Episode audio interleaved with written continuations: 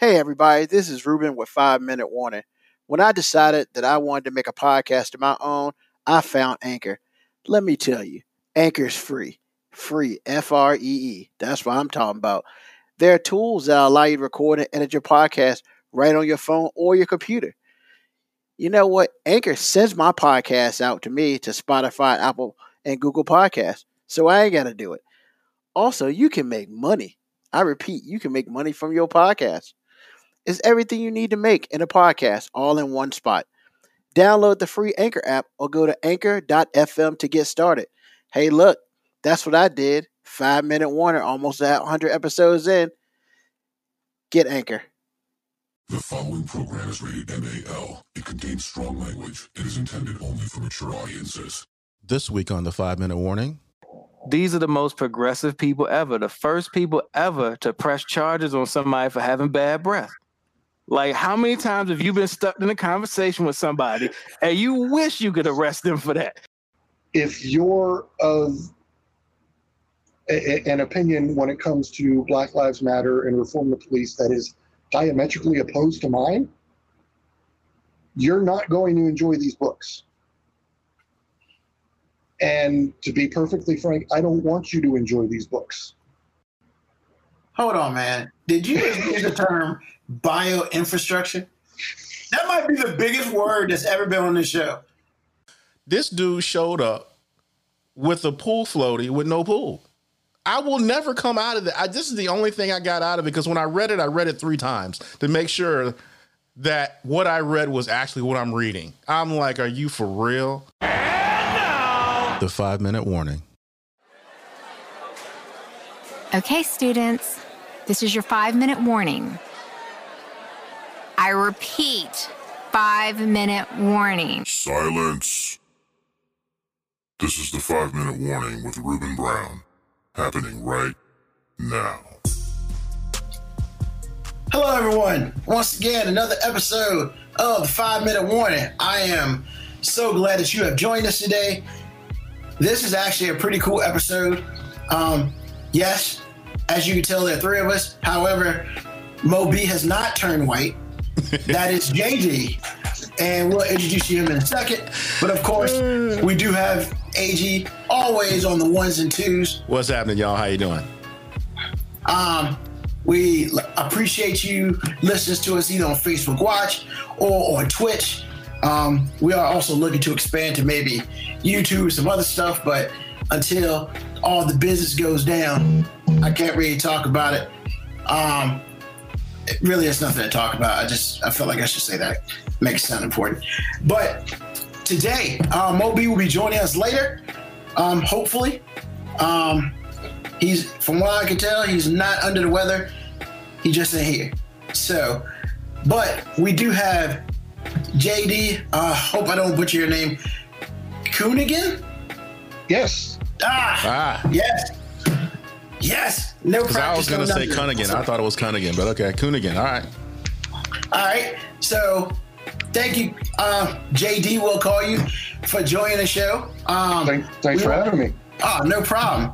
You know, we'll get into a little bit of the the books and stuff that you've written, um, and what's the future of your books. So we'll get into that in a little bit. But I have to talk about something first that's a little bit more important.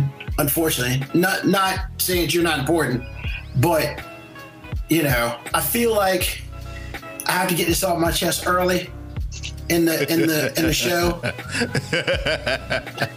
As you can tell, your boy I knew it was coming. is wearing the aforementioned Redskin, well, Washington football team old jersey because, as everybody know, we did a little work Yeah. yesterday. Yeah. Just a, just a little bit. But I will say this: we did have help from your coach, so thank your coach. What You did know, our coach do? What did our coach do in particular that helped y'all? Well, I mean, fourth quarter, fourth and 10 on that 23, a fake punt, not the smartest idea. Okay, I wasn't there for that. I didn't see that. Nah. Well, it was 20 to 16 going into the fourth quarter. Right. And then the rails just came off. Yeah, it did. Like, I, I guess they decided, hey, we tanking for Trevor for Trevor, so we ain't got to pay the other dude. So yeah, and basically the, the, the real messed up part about it was that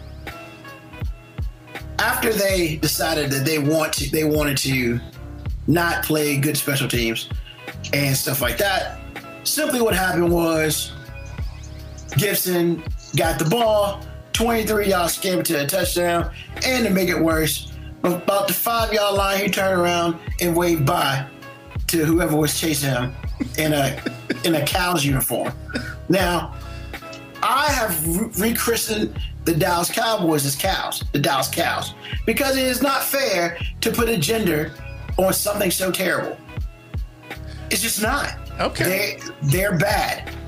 They're a bad team. And nothing should be associated. And I almost feel bad calling them just cows, but I feel like I have no other options. So right now, for the rest of the season at least, to me, they will be called the Dallas Cows. And I hope I don't offend any cows. But it is what it is, man. I mean, it, you know, what, I think it was 41 16. Really? I mean, if we're not good, we're, the Washington football team's not good. We're playing with house money. If we make the playoffs, if we win a division, awesome. Are we looking to? Heck no. Four and seven, we should be like, uh, let me say we about to get the eighth and ninth pick in the draft. Who are we looking at? Nah, we got people out here talking about playoffs. And I'm just like, eh. Well, I mean, I mean, it's truthful. I mean, all it takes, all it's going to take is like maybe six wins to get in, for sure. I mean, y'all in first place now. I mean, we got four wins. We're four and seven. There are five wins. There are five games left. I mean, I would probably say seven, simply because the Giants have the tiebreaker over us, and the Eagles have the tie. I Which- still, I still said six games. This should do it because all the Oh, teams, that all the teams that you mentioned are as awful. So But you know, we're we're the only team that was supposed to be awful.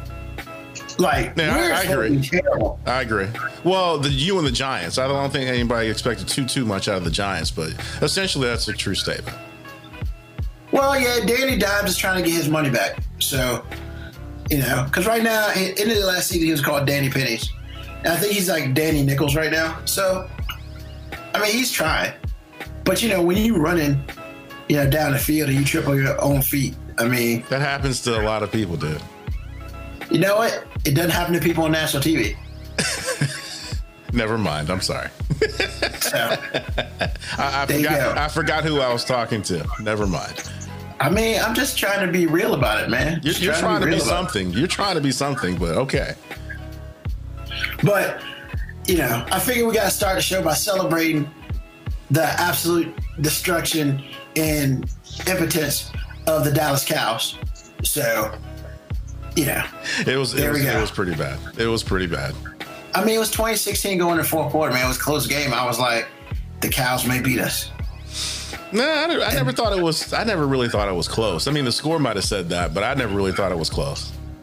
I mean, and then once um, Alex Smith threw off his back foot falling down to the ground, he threw an interception, and you would think it would be a pick six until, um, you know, we had our own um, GJ McCaff, you know, come and stop him. So that that was awesome. But I mean, And that was know, the beginning of the end, as far as I was concerned. And, and it wasn't. It wasn't the initial tackle at the two or three or whatever it was. It was everything that happened after that, and they got forced into a field goal. I was like, this game is so over. That's probably why I wasn't paying attention to anything else after that. I knew we were going to lose when that when that happened. I was like, really? Okay, never mind. it wasn't meant for them. No. But I digress. Enough of enough of Enough happiness, gloating? sadness. Enough gloating. Um, I don't think it's gloating. I think it's just more truth. And also, it's just it's like Trump doesn't think the election was illegal, right? Man, we're gonna talk about that a little later. Because I mean, You know, we almost we almost made one one show without talking about that dude directly. Dude, we'll Came be, very we'll be, close. It will be two years into Biden's uh, presidency. We'll still be talking about that dude. Don't even worry. God, I hope not. Yes. Don't I even try. not. I've been trying to tell you this for about a year now. I need for us to go back to talking about crazy people doing dumb stuff. Well, that's kind of what Trump Well, is. well, that is crazy people doing dumb See, stuff. that- Well, that's all I'm saying. That's all I'm saying. But it saying. shouldn't. But it shouldn't be the same crazy person doing the same dumb stuff. But the show writes itself, though. I'm just saying, man. I mean, it, it is. It's true. but we'll get to that a little bit later. So, JD. So, I guess to be open and fair and honest, we've known each other for what, like 18 years, basically, on and off, something like that. Something like that. Yeah, been a long, long time. It's, it's getting to be too long. Yeah, yeah. You know, you can only get so much of me, I guess. Um, Well, I'm, I'm, I'm talking about the. I think back to college was that long ago. No, oh yeah, oh yeah. and then I realized you realize how old you're getting, and And I was already older. so, yeah, you were. So, I guess quick quick history lesson. Back in the early 2000s, I decided at the age of 30 that I was going to go back to school and get my degree from Old Dominion University in Norfolk, Virginia, which I did. 2006, I walked. I didn't trip. He's, so point- he's awesome. pointing at it. he's pointing at his diploma. I wish I had one of those. I need to get I one mean, of those. mine mine was around here somewhere. I moved it because I didn't need people to see information. Why not? So I don't know. Come on. I'm just, it's whatever. So, um, where did? Oh, I put it over there. So, during this time, I truly decided that I wanted to be re-immersed in the college life at the age of 30. I'm gonna live on a closer campus. I'm gonna work a job, and I'm gonna go to school. And me and some friends got a house about two blocks from campus which I walked school every day, which was awesome. No, it wasn't. It, it was terrible. Um, but then it was also during the time where Xbox came out. And so, yes, as a 30 year old man trying to go back to school and re-immerse himself, he also re-immersed himself in video games. And there were some days where Halo won and Old did not. I was going to say video games are the death of every college student. Yep. I did say I was going to go through the whole rigmarole of college. So I did. And um, so I got into WOD radio, which was, uh, I had a show. I don't even remember what time I had a show. I would just play music that I wanted to play because that's what you do in college at a college radio station. And then I met uh, a guy named Twinkie. Um, Jason Bryant, and you know he was um, big into wrestling and stuff like that. And somehow we got to talking. We talked about recreating WOD sports, and then through that I met JD, and then we started. We got in good with, you know, the athletics department. I would say, and between him and I and Jason and Mo B. ah, and guess who just popped in? There's Mo B. Hey, it's the grown man. What's up, buddy? What's going Oh, on? man, we don't, we don't raise our standards. We are celebrity up in here. The old I gang mean- back together. The funny part about that, Mo I'm literally telling the story about JD and I, and then I see, oh, I literally just mentioned your name and you popped up.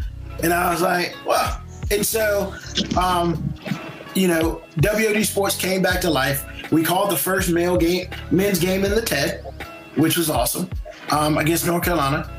Um, and then we called the games for years after that. Um, you know, we've had some highlights, I, I would say. We had our own sports show, um, us three, which was interesting to say the least. Um, you know, and then we called multiple games together. We got we got to call an NCAA tournament game, which is awesome. Um, we Well, we got to called call one half of the game. well, it's like No, a no, no, half, we, we, we, we, we called the full game. What what Oh, helped you're us right. out was what helped us out was the game before ours went to overtime. Yes, that's right. And we because running- the, the only reason we were able to get there before tip off was because it was Syracuse and Vermont. Yep, Syracuse, Vermont. Syracuse and Vermont. That game went to overtime. And that's the only reason we made it to the arena and we were able to get on the air before the game started. Um, we played Michigan State that year. And I remember the first person I see when we walk in is Carol Hudson, who was the SID at, at ODU. And he was instrumental to all three of us. Yeah. But he's the first one I see. And he, he gives us this look like y'all are just now getting here. Which, you know, when you're in college radio, you have no budget. We're driving up to Massachusetts that Okay. day. might might have been one of the worst drives ever. Nana might have been. That's for, for my record. Yeah, that's probably yeah, the no- worst. Probably the worst Nope. drive I've ever been on. I mean, it was like a six or seven hour drive. It took us twelve hours. It, I don't. It was the worst. Is that that What- one you were saying it was supposed to be snowing or something? What's, Bad what's, weather. what's, what's, what's weird is when we came back the day after, and I mentioned this to to, uh, to Ruben before, I had no voice. My voice started going during the second half of the game. But we're driving back, and for some reason, we pull off the interstate. And uh, next thing I know, we're in the parking lot of a Toys R Us in Brooklyn. No, it was the Bronx. It was the Bronx. yeah, Oh, okay. Wow. I had no idea what was going on. I know. I just, I just knew I couldn't talk. Because we had talked about doing the women's game at Duke. Like, No, the, the women were in Minnesota. uh, oh, we won't go in there. That's too far. Well, the, the, the student the student activities office wanted us to do both, but they I mean- wouldn't pay us to go to do both. yeah, they weren't gonna fly us or nothing. So whatever. You put us on a plane. That's a And besides, and besides back, back then the women made the NCAA tournament every year. Yeah. Yeah. So but this was the first time the men had gone in like a decade. So and, that, and that's why we had to go there because and Right. plus it was Connecticut. It was drivable, or so we thought. It wasn't Yeah. Connecticut. It was it was like Yeah. Worcester, Massachusetts. yep, Worcester, oh, was? Massachusetts. Yeah, it was Worcester, Massachusetts, man. I thought it was Mohegan Sun. Uh, I, mean, I don't know. It's, I don't think Mohegan Sun was open yet. Back I don't even know, man. All I know it was a long drive and it took way longer than it should have. And we got to the hotel, changed in probably like 10 minutes, which was crazy. And we were hustling because we were still about 40 minutes away from the arena. And we're just like, keep it in overtime, keep it in overtime. And they did. So it was awesome. But yeah, I mean, that was, you know, that was probably one of the cooler moments. Um, you know, we had, you know, we've had you know, some of the guests that we would have after the games were pretty cool. Um, you know, we also Vasylius is always the favorite. Valdas Vasylius. yes, he was always funny. And then we had the group of guys behind us um, who liked Yonko, and they were called somehow somebody named them the Yonkolites. I don't know where the hell that came from, but yeah, that's that was that. And then of course, I would think probably for me the craziest game I ever called was when Moby and I went to Drexel, and Jeff was at the station. And That was the first game I ever was on. was it? Yeah, that was my first game. Uh, and I never called play by play Whole It's, new uh, respect for play by play, man. all day. All, I, I understood what JD was doing because JD called play by play, and it was just like I'm sitting here, I'm trying, and it, I got the hang of it, but it was it was crazy. But the craziest part about it was it was a game-winning basket for us, and we won. We were us. It was us in the ESPN local um, radio team, FM radio team, and we ended up getting um, uh, who made that winning shot? I can't remember his name. Yeah, Dahi, and we ended up getting Dahi, which was dope because we never get like the hero.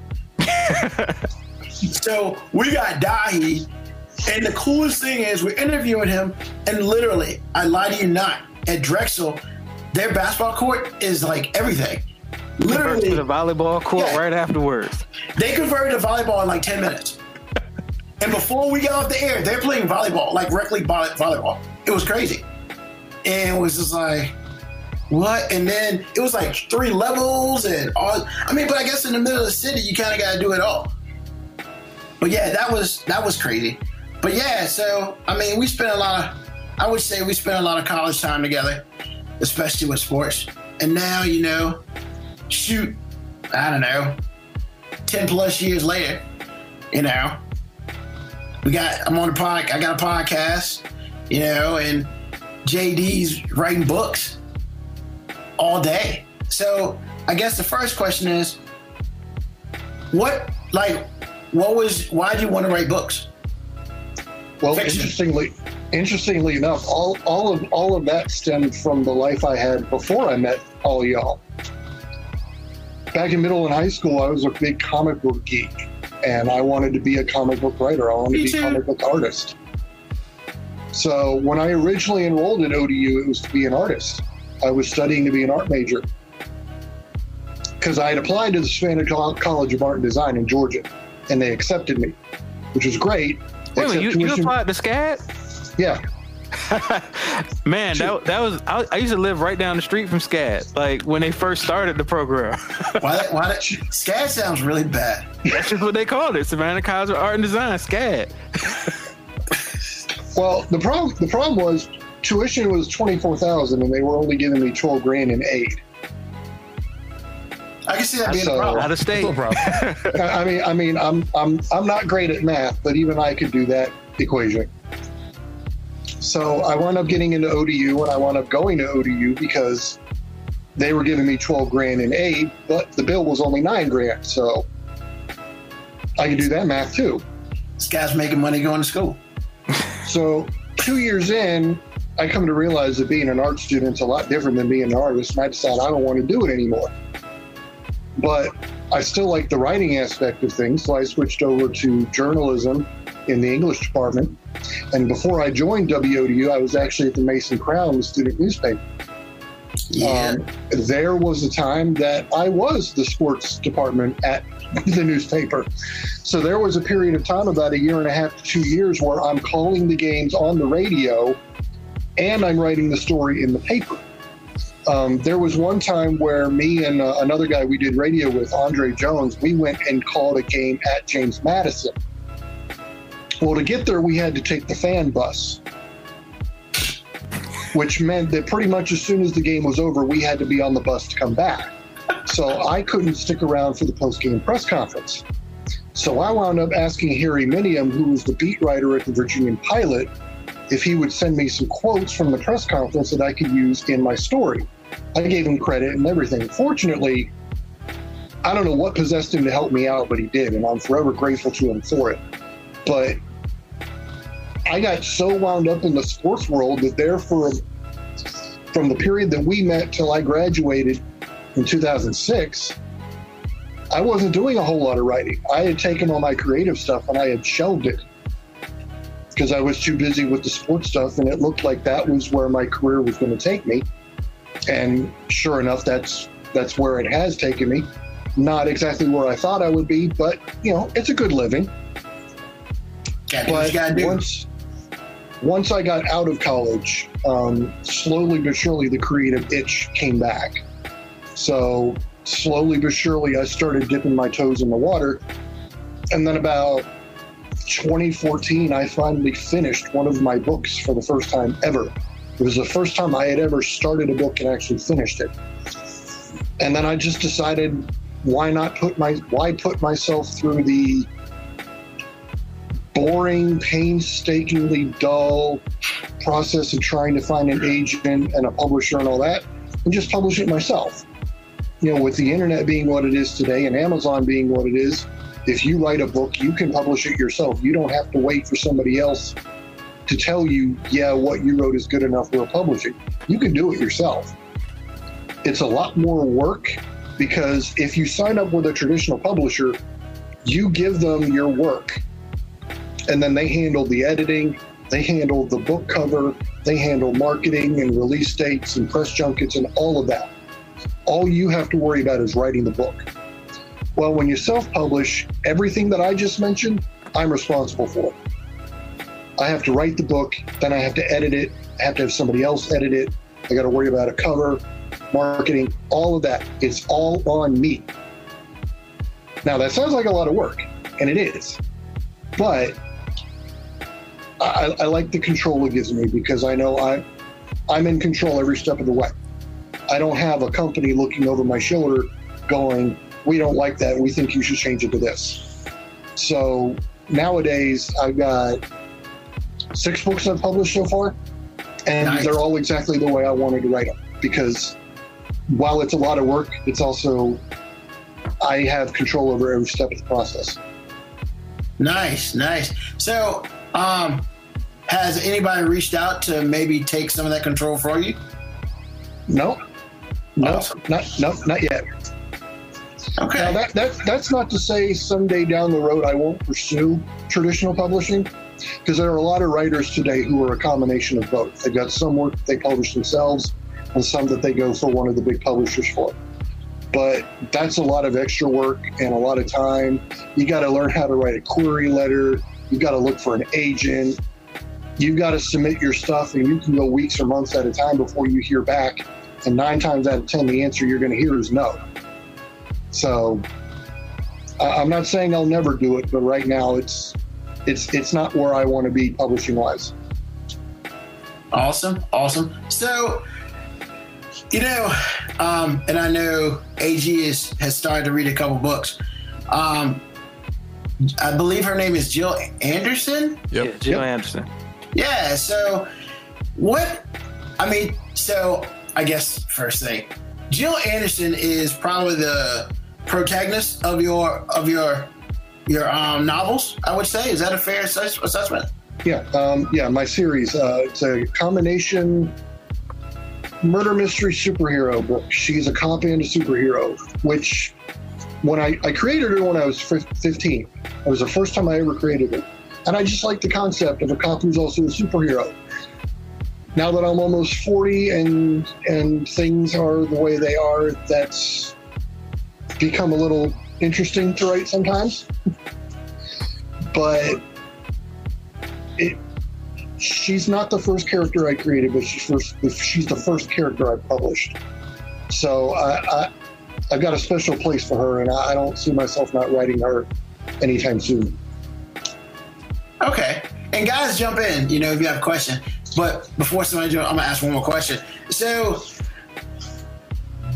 what? So one of the things I, I wish we could have had you on the show months ago, um, just when the world seemed like it was blowing up.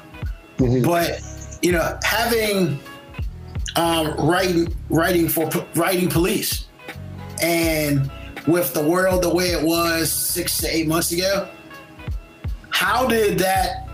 Well, first of all, did that affect anything um, as far as how you thought about writing, or did it cause you to go back and think about how you wrote Jill before, or anything like that? Well, and and this is really the sad commentary on where we are. Um, I wrote and published a book in 2016 called Behind the Badge. It's the third book in the series. And the story of that one is almost literally ripped from the headlines. I pulled a Law and Order um, on this. No, Uh, no. the the Freddie Gray case in Baltimore, where he, he they threw him in the back of one of their tactical vans and he got busted up and he wound up dying in the hospital. So the case in that book wound up mirroring the Freddie Gray case to an extent. And that was what four years ago I wrote that book, Mhm. and not only are we still dealing with these issues, in some ways they seem like they're worse than they were back then. And really, when I wrote it, it was just a case of me wanting to know how would Jill react to a case like that. Because when I, when I write Jill as a cop, I like to write her as as cops should be. Okay. What we all like to think a good cop is. So I, I wrote it really wanting to see uh, how would she react if she's thrown into a situation where her murder victim is someone who was killed by her own colleagues. And the most difficult part of writing that was writing it in such a way that it was true to who she is, while at the same time it didn't feel like I was trying to stand up and preach to people. Um, I'm, I'm very much on the Black Lives Matter, reform the police side of the fence. Uh, I was back then, I still am now. and to answer your question, yes, that does color the way I rate these books and the way I rate this series. Even so much as to the point of do, do I want to consider a future in which Jill's no longer a cop? Do, do, do I do I take this series and the storyline to the logical conclusion that she operates within a department that is at its essence corrupt, which is not all that far from reality because Baltimore police have been corrupt for seemingly forever. Um, my grandmother lives up in Western Maryland, and they get one of the Baltimore TV stations. And it seems like every other story on the Baltimore Evening News is either a, a homicide or the cops are being accused of, of doing something. So I, I don't think you can write anything involving law enforcement and not have current events color the way you write it, even if you don't do it consciously. Mm-hmm. But I, I think part of the reason we view law enforcement the way we do as a society is due in part to the fiction that surrounds. I mean, look at all the shows on television. Know, we've got three different Law and Orders. How many different CSIs? Um, Blue Bloods. You know, we've got shows about federal law enforcement, the FBI, NCIS, all of that stuff. So I think we see that and we think that's what law enforcement really is. And then we see the reality of what they're doing and it, it doesn't mesh. So I, I think the, the, the fiction of police work colors our perceptions of it. And I think if I'm not tackling that in some way, then I, I don't want to say I'm liable or responsible, but at the same time, there is a disconnect there between in the real world, we need to refund the police, but here in my fiction, I'm not touching any of that at all. Okay. Awesome. Well, I, I, I was kind of going to jump in. Um, you know, um, I'm gonna ruin my street cred here, but I'm actually a really big reader. I, I, I do a lot of reading, and I remember back when you know me and you were fr- um, at WOD. We I used to talk to you because you know y'all two are big comic book nerds, as they would say, and I am a comic book fan too. Just maybe not on the on the front on the you know you got to dig a little deeper to find out my comic book allegiance. Closet comic book. but but I'm also um avid reader of a lot of political and law books. Like I was wondering, like, um, who are some writers that you know you read? Because like I, I read Ben Coes, Brad Thor, um, Vince Flynn. I'm I'm big on those. Which I just downloaded um, Bounty, the first one, so I'm going to start reading that because I'm interested to see how you meshed the law into the sci-fi because that's that's a really interesting and I feel like a very difficult thing to mesh without it, you know, either leaning on corny or leaning on like too too politicized. Uh, so I mean, I'm You're right. interested. so I mean, It- it- I, I know you're on a balancing act with that. Try to do a, a- Yes. a true life detective thing, and then oh, but she has superpowers. it, it, is, it is a, it is a balancing act. It, it's not one I always get right. Um, well, you ask about some of the some of the writers I read. I'm I'm starting to dive a bit a lot more into nonfiction reading as well. I read political books. Um, I, I read a book earlier this year by Eric Tyson, Eric Michael Tyson. I, th- I think that's his name. It, it was a book about Barack Obama's presidency. It was called The Black President pre- or president while being black or something like that. And it was eye opening. You know, I, I understood on a surface level that, that race played a factor in his eight years and the mess that has followed in the four years since. I didn't understand to what extent because clearly, but, and, and I just started reading um, his memoir, A Promised Land that, that he just took out put out this week. I think one of the things I have to start doing is reading more black voices. And not just for my own education, But to your point about how does that seep into my work, particularly when you know Baltimore is in a lot of areas a very densely populated African American city. And I can't not go there as an author, but if I'm going to go there, I need to be equipped with knowledge. Not firsthand knowledge because, hmm. but to your point, Sorry, it is man. You've been to a few cookouts. It's okay.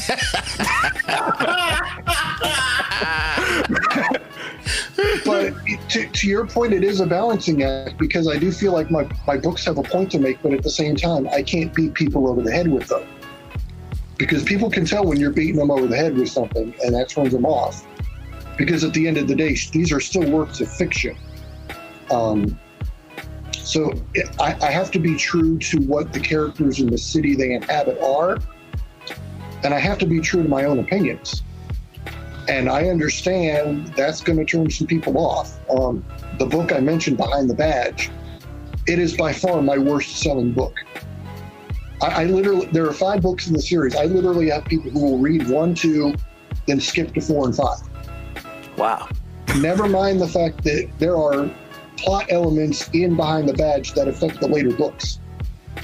People will people will read the synopsis for Behind the Badge and decide, I don't want to read that and I can't make them read it. Hmm. But at the same time, I've come to the conclusion that if you're of a, an opinion when it comes to Black Lives Matter and reform the police that is diametrically opposed to mine, you're not going to enjoy these books. And to be perfectly frank, I don't want you to enjoy these books.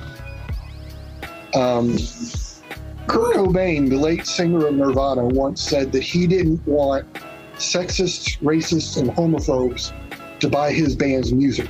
He didn't want those people as fans.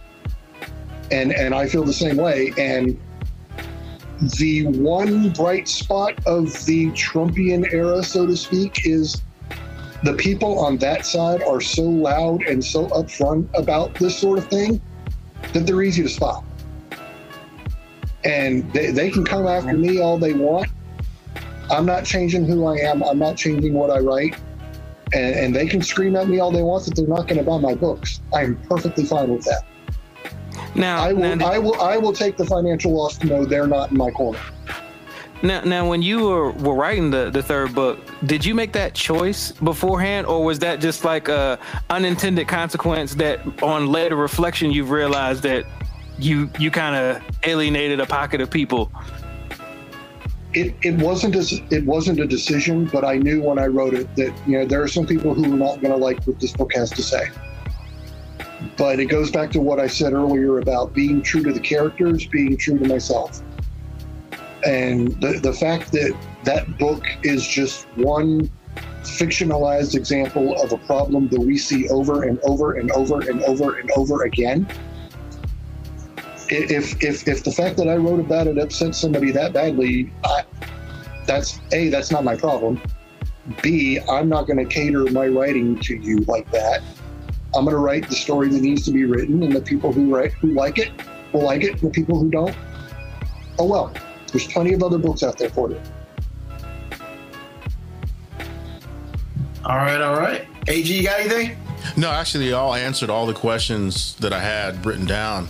Um, the only thing I do have, I mean, you kind of you kind of touched on it before, but when you developed Jill when you were 15, how long did it take you to come to some sort of conclusion at that point? Because you know, I mean, every character has an arc, and it changes over time as you get older or whatever. But that initial that initial spark, how long did it take you to develop a character? Uh, oof. years. Okay, Um, partly because you know, when, I created her, I had created all these other characters, and for a couple of years, I was focusing a lot more on them than I was on her. okay, Um, when I created her, the, the, the literal thought process was I already have a male superhero for a book there. I need a female superhero. Boom, there she is. I'll work on her book later. but then, like I said, once I got to college, figured out art wasn't really my thing anymore, and then I met these other two knuckleheads, and then started going along the, the, the sports media route. Joe Joe kind of sat quiet for a long time, and I didn't really revisit her until I got out of school and decided I wanted to do something a little bit more than just work nine to five. So it it took years before she became anything more than just, hey, this would be a cool character for me to do one day. Okay. It wasn't until about ten years ago that she actually came to me full fledged, as in, here are my personality traits, here's my origin story, X, Y, Z, and all the other stuff. Okay. It was a very long, slow, drawn out process. Because I picked the, I went out and bought the. I didn't go out and buy anything. I got on Amazon. Because you know I ain't nobody trying to lead. Because I ain't trying to lead a house. Don't worry about that. But I anyway, I, I got um, Betrayal, which I wanted to get the last one, but then I was like, I went through everything. I said, I think all these are connected, but I didn't catch that this was a superhero at all until like maybe the first like four or five pages. I was like, is this some Wolverine stuff going on? So then I looked back at the uh, the cover and I was like, okay, she's got some sort of metal exo, a metal skeleton, some bioinfrastructure that's not, you know, skin and bone. And I was like, okay, this is kind of cool. But now I figure, do I have to go back to book one to really understand? Hold on, man. Did you just hear the term bioinfrastructure? That's what it is. That might be the biggest word that's ever been on this show. You're I saying just, a, I just wanted to point that out. you are saying a lot about this show right now, man, I'm not saying- and none of it's Hey, good. None of hey, it's it's- good. It's a Tell simple on show. yourself, Ruben. No, it's a simple show, and we don't talk about things like bioinfrastructure. You're right. I It's simple. I So I'm, guess, I'm guessing I'm guessing y'all never going to have Dr. Fauci on as a guest. No, Not at all. no. that dog, that dude's never talking to me. No, But, but, I'm, um, I'm just saying, if you think about what she's built on, that's exactly what it is. I mean, Selfish, why- sel- selfishly, yes, go back to book one and start from scratch. But I, I, even though the books are linked together story wise, particularly from Behind the Badge on, Okay. um, I do try to write them in such a way that if somebody does drop in in one of the later books the way you did, you're not sitting there for 30 pages wondering what the hell's going on. Because that was my next question. I was wondering if what's starting to brew right now is something that I could have picked up like four or five books ago. So that's that's, Um, that's good to know. You you, you could have. Um, there there there's there's a big part of book five, Betrayal, the one you just bought, Uh huh. that will make a ton more sense after you've read Blood Ties, which is book two. So really, I do need to go back. Okay, I You, understand that. well, you, you, you'll you'll still catch on because I, I like I said, I write it in such a way that even if Betrayal is your first book, you'll still have an idea. Okay.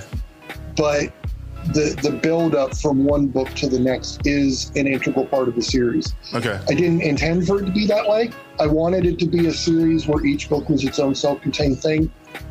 But and any other writer will tell you this: we're we're never in control. The characters are in control. I hear that We're, often. we're just we're just at the mercy of what they do. Okay, I get that. Yeah, because I just finished watching the Clone Wars, and that answered a lot of questions about Star Wars that I really didn't understand and didn't even know existed. So I'll just go back. I'll just go back after I'm done with this one. Preemptive thanks for the support. Yes, sir.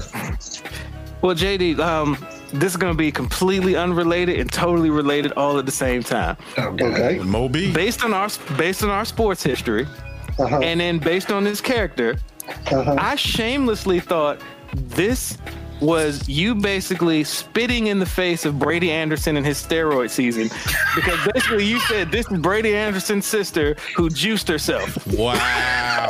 yeah, what book is this in? For, for, for, first of all, the last name's spelled wrong for it to be that way. Uh, I, I spell it S E N, not S O N. I Um, realize and that, but wow. That is an interesting interpretation of the text. I will admit, I did not, I did not have that in mind. It is Moby, subconsciously, though. man. That's how Moby Baltimore, roll. That's how Moby subconsciously. roll. It, it, well, you, you know, uh, the the Orioles do play a pretty large role a lot of times in the in the series because you you write about what you know about the city, and what I know is that is a diehard Orioles town. I know that. They, they, they they love their Ravens too, but Baltimore will always be a baseball town. Yeah, and that answers my next. My I had another question. I was going to ask you about that very thing. Does everything take place on the in the Mid Atlantic area and or the Baltimore area? The, the the the entire series is set in in Baltimore. Okay. Okay. Um, I decided when I when I finally got serious about doing the series, I wanted it to be a big city, but I didn't want it to be New York, L.A., or Chicago because everyone does those. right. And like I said, my grandma has that channel, and every other news story on that channel is murder or police corruption. So Baltimore seemed like the perfect city, and it, and it's close enough to where, even though I, I've never lived there, I've been there multiple times, and I can get sort of a feel uh, of the city, the good parts and the bad parts. Um, tell you a quick story. I used I used to work in the athletic department at Hampton University here in Okay. Virginia. And there was one time I was traveling with the volleyball team. We were going up to Baltimore to play Coppin State. I don't know if any of you know where in Baltimore Coppin State is. No, where's that? The, the, The way y'all laughing is in the hood, ain't it? let me let, me let me tell you, this. our, our volleyball coach at the time was uh, a Hispanic man from Inglewood, California, Okay. who had seen some stuff in his day. Right. We turn the bus into the parking lot. He looks at the surroundings behind him, then goes to the bus driver and is like, "This thing's locked, isn't it?" Wow. It's like yeah, Coppin that. State's in the hood, man. Coppin State's in the hood. Wow, I didn't know that. If, I mean, if your if your stu- if your school is in a city and state is at the end of it, eight times out of ten, it's probably in a hood. well, where's Temple? Because Temple's not a state. But but it's not t- called Temple State. I realize that, but I'm just But, saying. Del- but Delaware State hood. Really? Virginia Virginia State sort of hood. Okay. I, I don't know. About, I don't know about Delaware. I don't know about Delaware State being in the hood. I don't know if Dover had.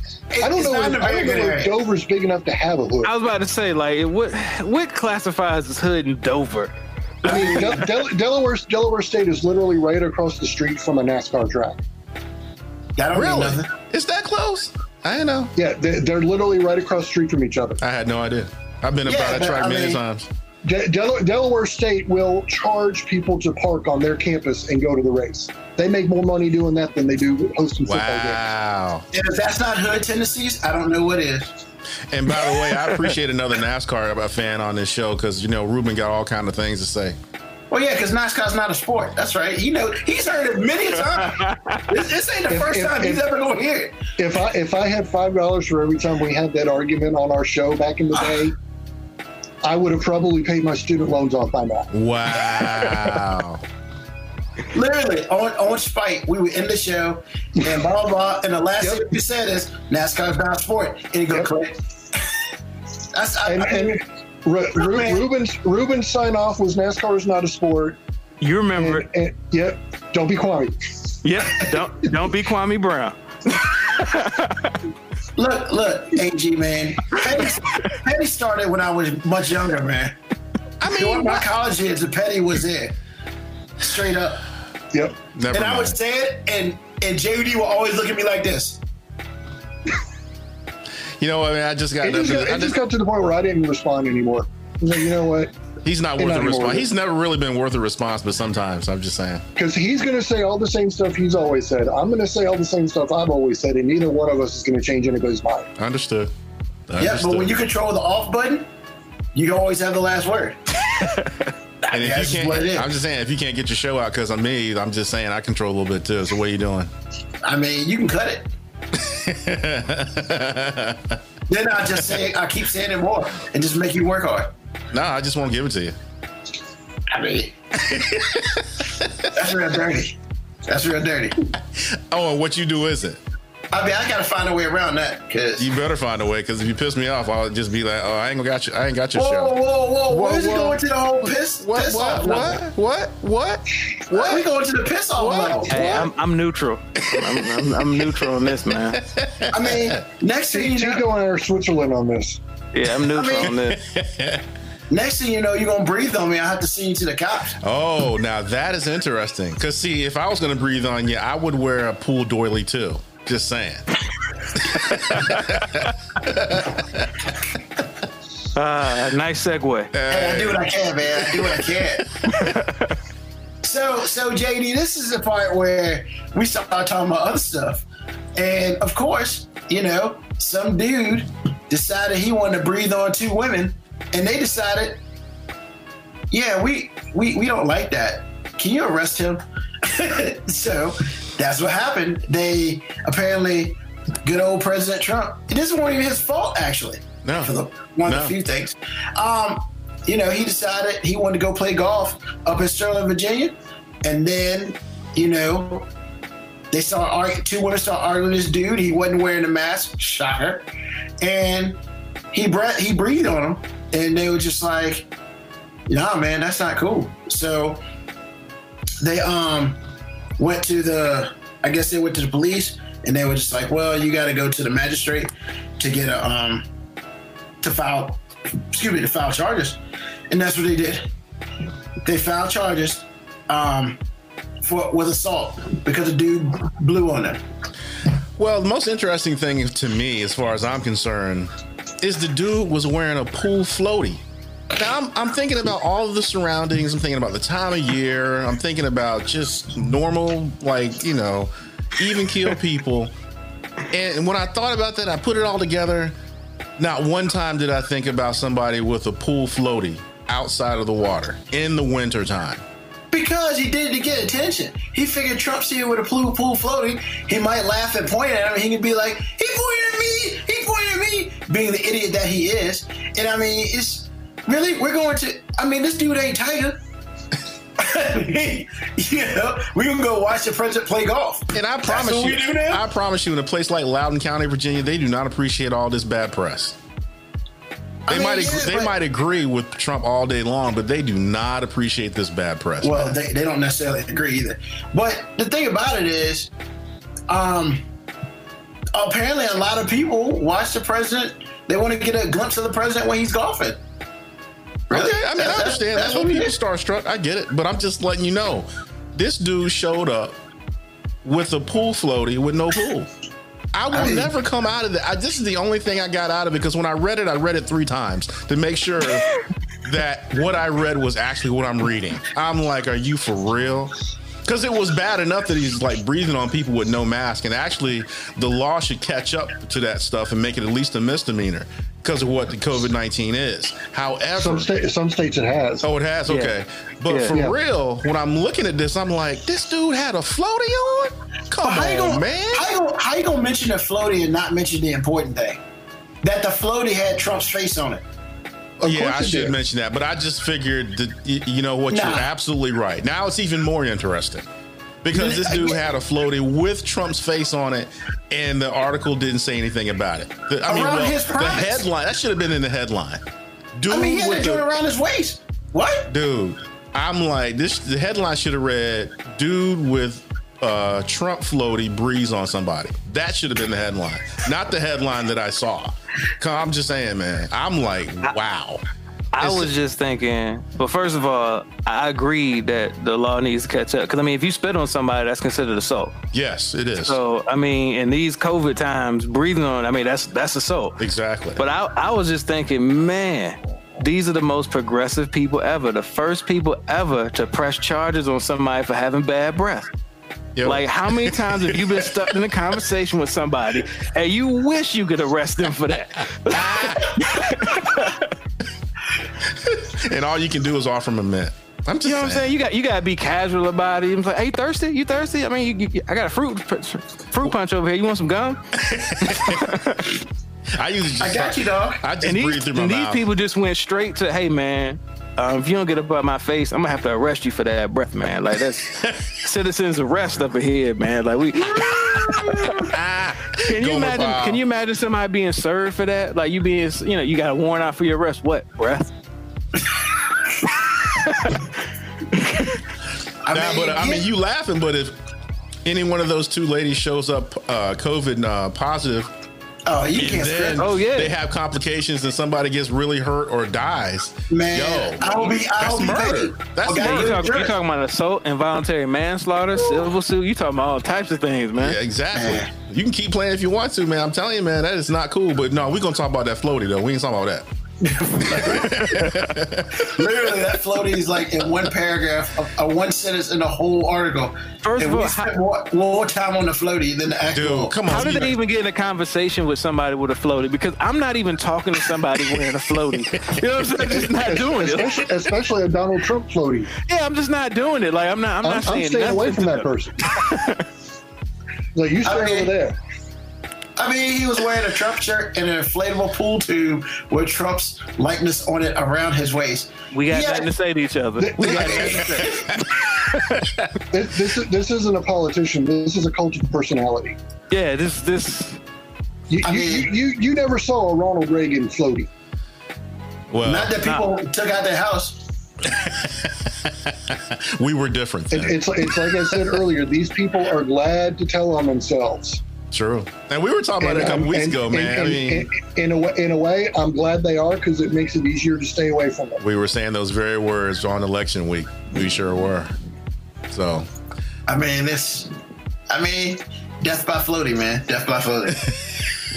I It's it's it's like I, I used I used to tell people all the time. I wish there was a way for me to tell someone's a butt without me having to interact with them. And then lo and behold, we got Trump bu- Trump bu- bumper stickers and "Make America Great Again" hats. There you go. not wrong. Not wrong. Yo, man, silver spoons, man. We got to talk about silver spoons, man. why does he look so pitiful in the picture?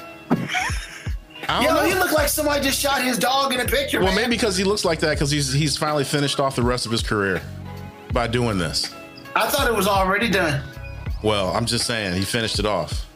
I mean, he did Silver Spoons 40 years ago, man. That's crazy. No, but he was on NYPD Blue. He's had work. like I said, he was doing Silver Spoons 40 Wow, years ago. Wow, come on, messed man.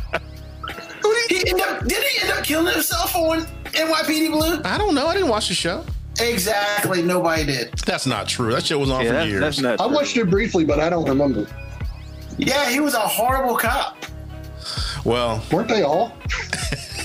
Well, And what's sad is I didn't know, I didn't even know who y'all were talking about till you mentioned NYPD Blue, and that's when it clicked. wow. You Silver, Spoons, Silver Silver Spoons? Spoons doesn't mean anything now. oh, that's right. clue. I keep forgetting you're not old.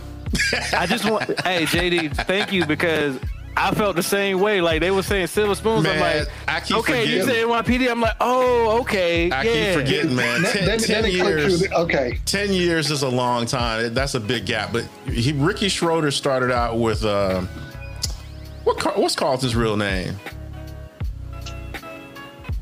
Man, I don't know. Well, anyway, they started on Silver Rivera. Spoons. Alfonso Yeah, Yeah, that's right, Alfonso Ribeiro. They started. Yeah, they there you started on uh, Silver Spoons together back Yeah, in the kinda- about the early mid '80s. And that's the good. first time. Let's see, Jason Bateman was on that show.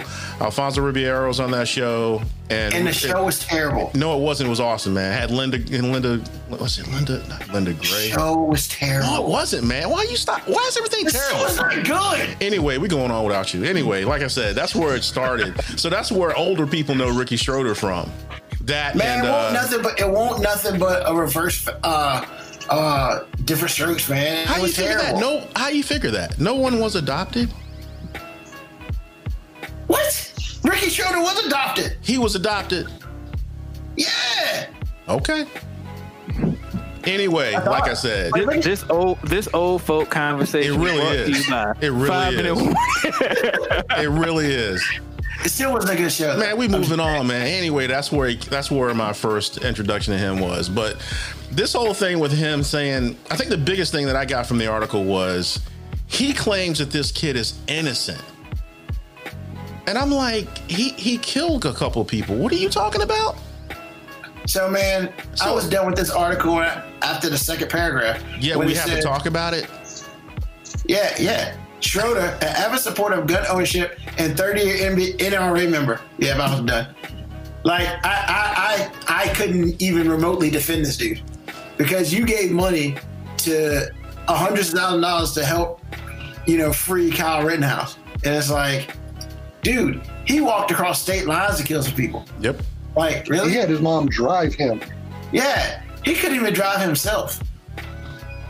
and yet, and yet, and yet he had that gun. and he walked past police. Hey, what's up, man? Hey, They handed him be bottled behind the line. Yeah, he's got an AR-15 in his hands. Like, Well, hey, it's like JD said. Look, That's look, all. and and this is and this is the one time. This is one time hmm. where Twitter was a benefit because I saw all this unfold in real time on my timeline. Wow. So it was it was horrifying in the moment, but now to see, you know, I mentioned earlier a cult of personality. There's a cult of personality around this kid. I mean, we Yeah. we've got. I don't remember the guy's name, but it was one of these Republicans that just won their congressional race, and he's screaming, all caps on Twitter, Kyle Rittenhouse for Congress. A, he's too young. B, I don't know if you can run for federal office when you're a convicted felon, but if anybody can do it, it's probably a Republican. That's funny. Don't laugh because Trump was our last president. I'm just telling you right I mean, now. anything's possible. Exactly. I'm waiting for him to pardon himself because you know what's gonna happen. And you know Trump could do this. Trump could do that. He, he, he- Everything about what they look like. From I the mean, I guess. I guess. Because let's be real. If The Bachelor was not, as they say, cute or fine or whatever, you think they'd be there? Yes, they- I do because they want to be on TV. Or, oh, but they'd be there for the wrong reasons. Not saying Well, they all they there for the wrong reasons anyway. All them is trying to be on TV. Some of these people trying to get married, but it is what it is. Hold on, bro. Some of them made it. I'm just saying, some of them made it. I mean, you can look at me like that all you want, but You, you you mean to tell me that these attractive women are so desperate to get married to some dude that they have to go on TV to find the love of their life? Man, miss me with that. These chicks trying to be on TV. Yeah, man. That's But what this is about. Well, what I'm saying is some of the some of the women, and I can't speak for all of them, but some of the women are trying to get access to a type of dude that they want. And that's what the bachelor gives them. An access to that type of guy. Because you right. Yeah, and it ain't the bachelor. It's it's they want to get their celebrity up or their fame up so they can go find somebody else. one, And they can maybe be famous in the process. one, you could get the bachelor. Two, you can make a good impression so you can become the bachelorette. Or three, now they got these other spin-offs like Bachelor in Paradise and all this other bachelor stuff. So like really once you get in the in the thing, it's not even about it's not even about necessarily just Bro, ain't nobody going up there trying to find a forever person. but none of them. do. None do. of them are trying to. Yeah, but they do. This ain't Temptation Island. We ain't talking about that crap. I mean, 17, what, 16 seasons strong? I'm just saying, 16 years strong. I'm not saying it's the greatest show ever or anything like that, but there are people who find their person or they find or they have act, get access to finding a, their person. Maybe they don't find it on that show. Maybe they find it on a separate show. I mean, I'm not saying it's good, bad, or indifferent. I'm just saying it's what it is. And yes, you're right. Some people just want to be on TV. Heck, I mean, let's be real. All these people want to be on TV. Thank you. That's all I'm saying. They all just there to be on TV. Because that's the, that's the only reason why you would do something like this. Well, that and probably get access to other people. But once again, all these people up here, real talk, would never get turned down by the average dude. And if the average dude does turn these people down, it's not because of what they look like, it's about their personality. So, with that being said, I mean, it is the most shallow show on television. And then on top of that, you know, the body shaming, yeah, that that dude's a douchebag for that. You know, and all these other people are douchebags for that too. However, the question is, you know, if you're gonna put a plus size model or a plus size man on this show, then are you gonna put a plus size bachelor or a plus size bachelorette? I mean, very possible. But here's what it is, man. I'm a big guy. That don't mean I love big women. You know what I'm saying? So it's like, and, and that's kind of the way I feel about it. It's like, basically, you're saying, hey, we should put a plus size model there so they can quote unquote have a chance. They don't have a chance on this type of show because the show is too shallow for it. I'm not- Well, that's not true. But you, they could have a chance if you pick the guy that was per, you know, maybe wanted that. Well, and that's it, and that's what it all comes down to. Is like everybody's mad. Well, they only picking these type of people. It's about who the bachelor or the bachelorette wants. And I don't even think that it, it's about what they're trying to put on TV. It's about what they're trying to market.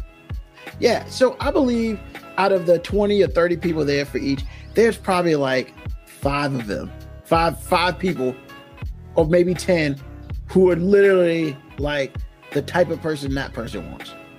And everybody else is just, you know, wall coverings. It just so happens, hey, sometimes you get the wall covering, sometimes you get the actual prize. It happens. But I mean, I just think that I think that are we doing this that we- if we're gonna if something that's gonna happen, you just got to make sure it's done one for the right reasons, and two because if you put if you put somebody up there that the person doesn't want, they're gonna be gone on to the first day. So why would you put anybody through that? You know, The Bachelor. I like I watched the first episode because I was curious, and because I don't watch this garbage. But the thing about it is, like, it was like 30 women, and I think he shrunk it down to like, I don't know, to like 23 after the first day. And then I guess last episode they brought like six new women in the house, and I'm just like, yo, I mean, it's feast or famine out in that piece. So it's like, you know, it's it's all is all about shallowness. So I, I think if we're gonna start, if we're gonna advocate for stuff, we need to advocate for the right stuff. And like I said, Can I can I can I just try to who is advocating for this? Like, is anybody really advocating for this, or do we have we just reached a point in society where we are literally looking for the thing that we want to complain so we can try to cancel something? So because of this situation, um, you know, he went on the reel and condemned about what was said about her. And um ABC declined to comment to Yahoo Life. But then the author of to Watch, which is a novel that explores what it might be f- like for a fat woman to star on a show like The Bachelorette, suggests that James had already condoned such behavior by signing up for a show riddled with issues surrounding body image. Because let's just be honest, like, I mean, literally, man, I don't think that girl's big at all. I don't. Even, I wouldn't even consider her plus size. Wait, a minute, wait, a minute. So he, so she's basically saying that the Bachelor is already not down for the cause because he agreed to be on the show. That's what she said, and I think she's an idiot. But it's what. Yeah, you you can't. And but that's the whole thing, man. That's what I'm saying. The show itself is shallow because, like, there's like they're they're saying that Victoria's plus size. She is not plus size. She's not even close to plus size. And it's just like if you consider that plus size, this show is so shallow. It's gi- like you just got to know what you're looking at, man. All right, man. Let me. Uh, man, I don't. I don't want to be this guy, but I, I don't want to be this guy. But all right. So we mad. So she's mad at old boy for agreeing to be on the show because the show is already demeaning to women by their selective na- nature and what they find aesthetically pleasing. So he is 100% can't be down for the cause because he agreed to be on a show with a whole bunch of beautiful women trying to get his attention. All right, so if this I know it sounds. It no, no, no, no, no, no. I'm I'm trying to make this like relatable so that anybody who may like agree with that what I think is stupidity like can, you know, bring it home. All right, so let's let's reverse this. And I'm not going to say that a woman is being shallow if you know on a show she agrees to be on a show that she knows it's going to be a whole bunch of dude with six and eight packs up there chiseled looking good i'm not even to say she's shallow for that because that's unrelatable because women will be like well women look past you know physical attributes all right so let's say let's say instead of let's focus on how these dudes look let's say i said hey be the bachelorette it's gonna be 30 broke ass dudes with no jobs, no money, no bank. And she would be like, Why would I want to do that to myself? Well, hey, these dudes might have great personality. They might be full of ambition. Like, how are you just gonna be so shallow and and not even give these broke dudes a chance? Like, I mean, so why is he shallow for being like, well, I'm cool with you putting, you know, 30, 40 fine women around me and seeing which one I select. Like, I don't feel like a dude should have to come up there and be like, I'm only gonna be on your show if there are women all over the spectrum represented. I need some big chicks, some tall chicks, some little chicks, some skinny chicks, some white chicks, some dark chicks. Like, I mean, why does he, why is that his responsibility? like, and and why can't he be against body shaming, but still not necessarily want to be with a bigger woman? Why can't both be the case? Like, I mean, if a dude's like, "Hey, I don't like, I don't like, be, I don't like big chicks. I don't find them attractive," I ain't knocking them for it. If a woman says, "I don't find short dudes attractive," I ain't knocking her for it. That's that's what she finds attractive. Now, if she for some reason is like, "I hate little motherfuckers," like, all right, you being little, you know, you ain't gotta care like that. You you just ain't attracted to them. That's cool. Like, like it's it's not like, oh boy, like I get it. Everybody feels like he should have just told his friend, hey, that's not right, man. You can't do this. But let's be honest. We all got one friend that says dumb stuff all the time.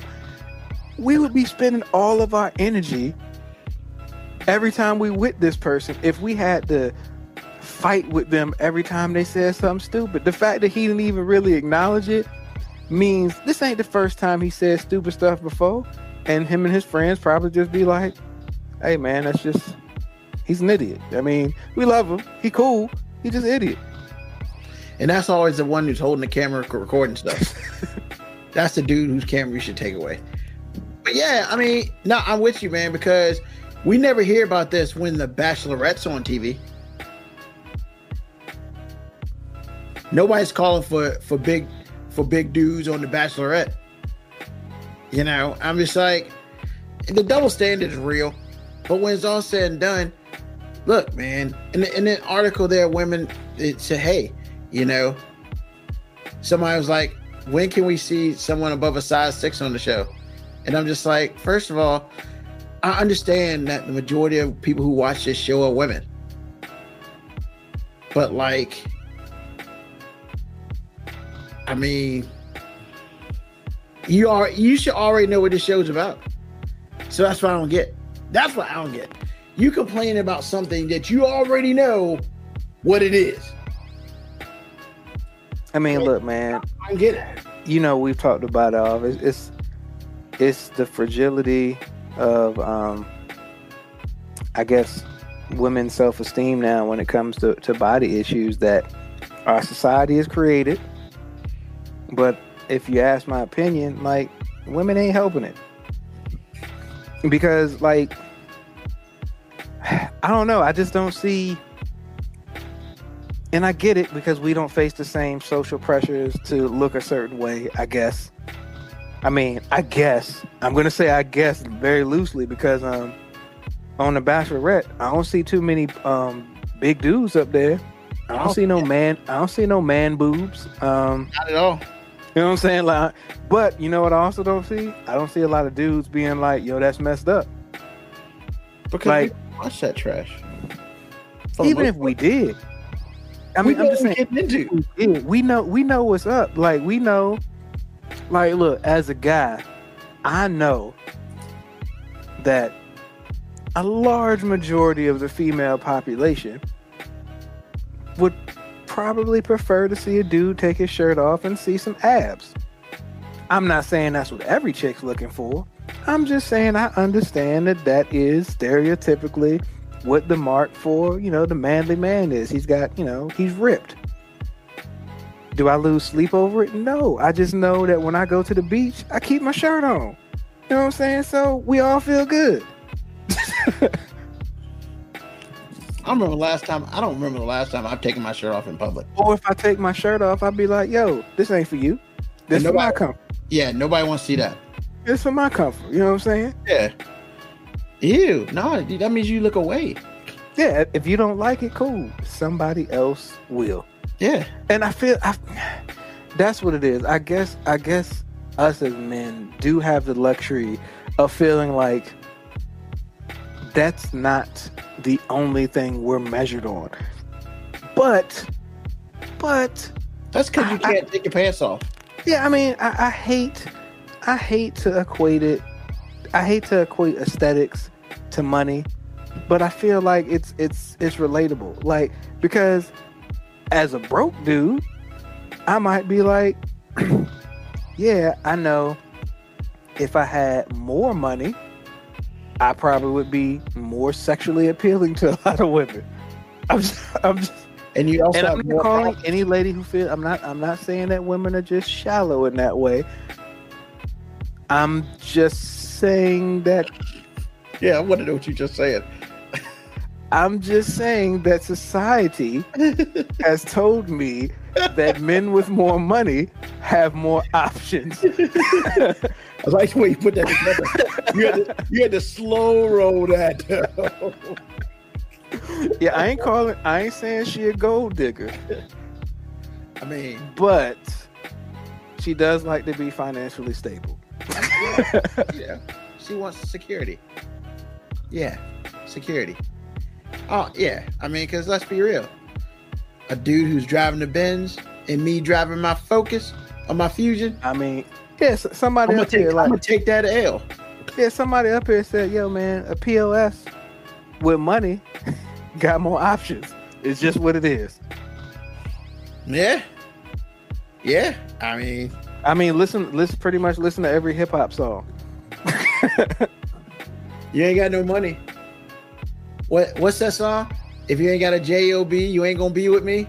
I mean, Chris Brown said these these Johnson ain't loyal. I mean, yeah, gotta get the luxury rental car. That's funny. Just for the weekend. oh man. So yeah, stop body shaming people. People. I mean, look, man, love yourself.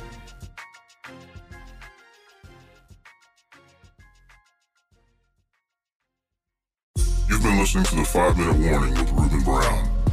Search 5 Minute Warning on the Spotify app. Peace.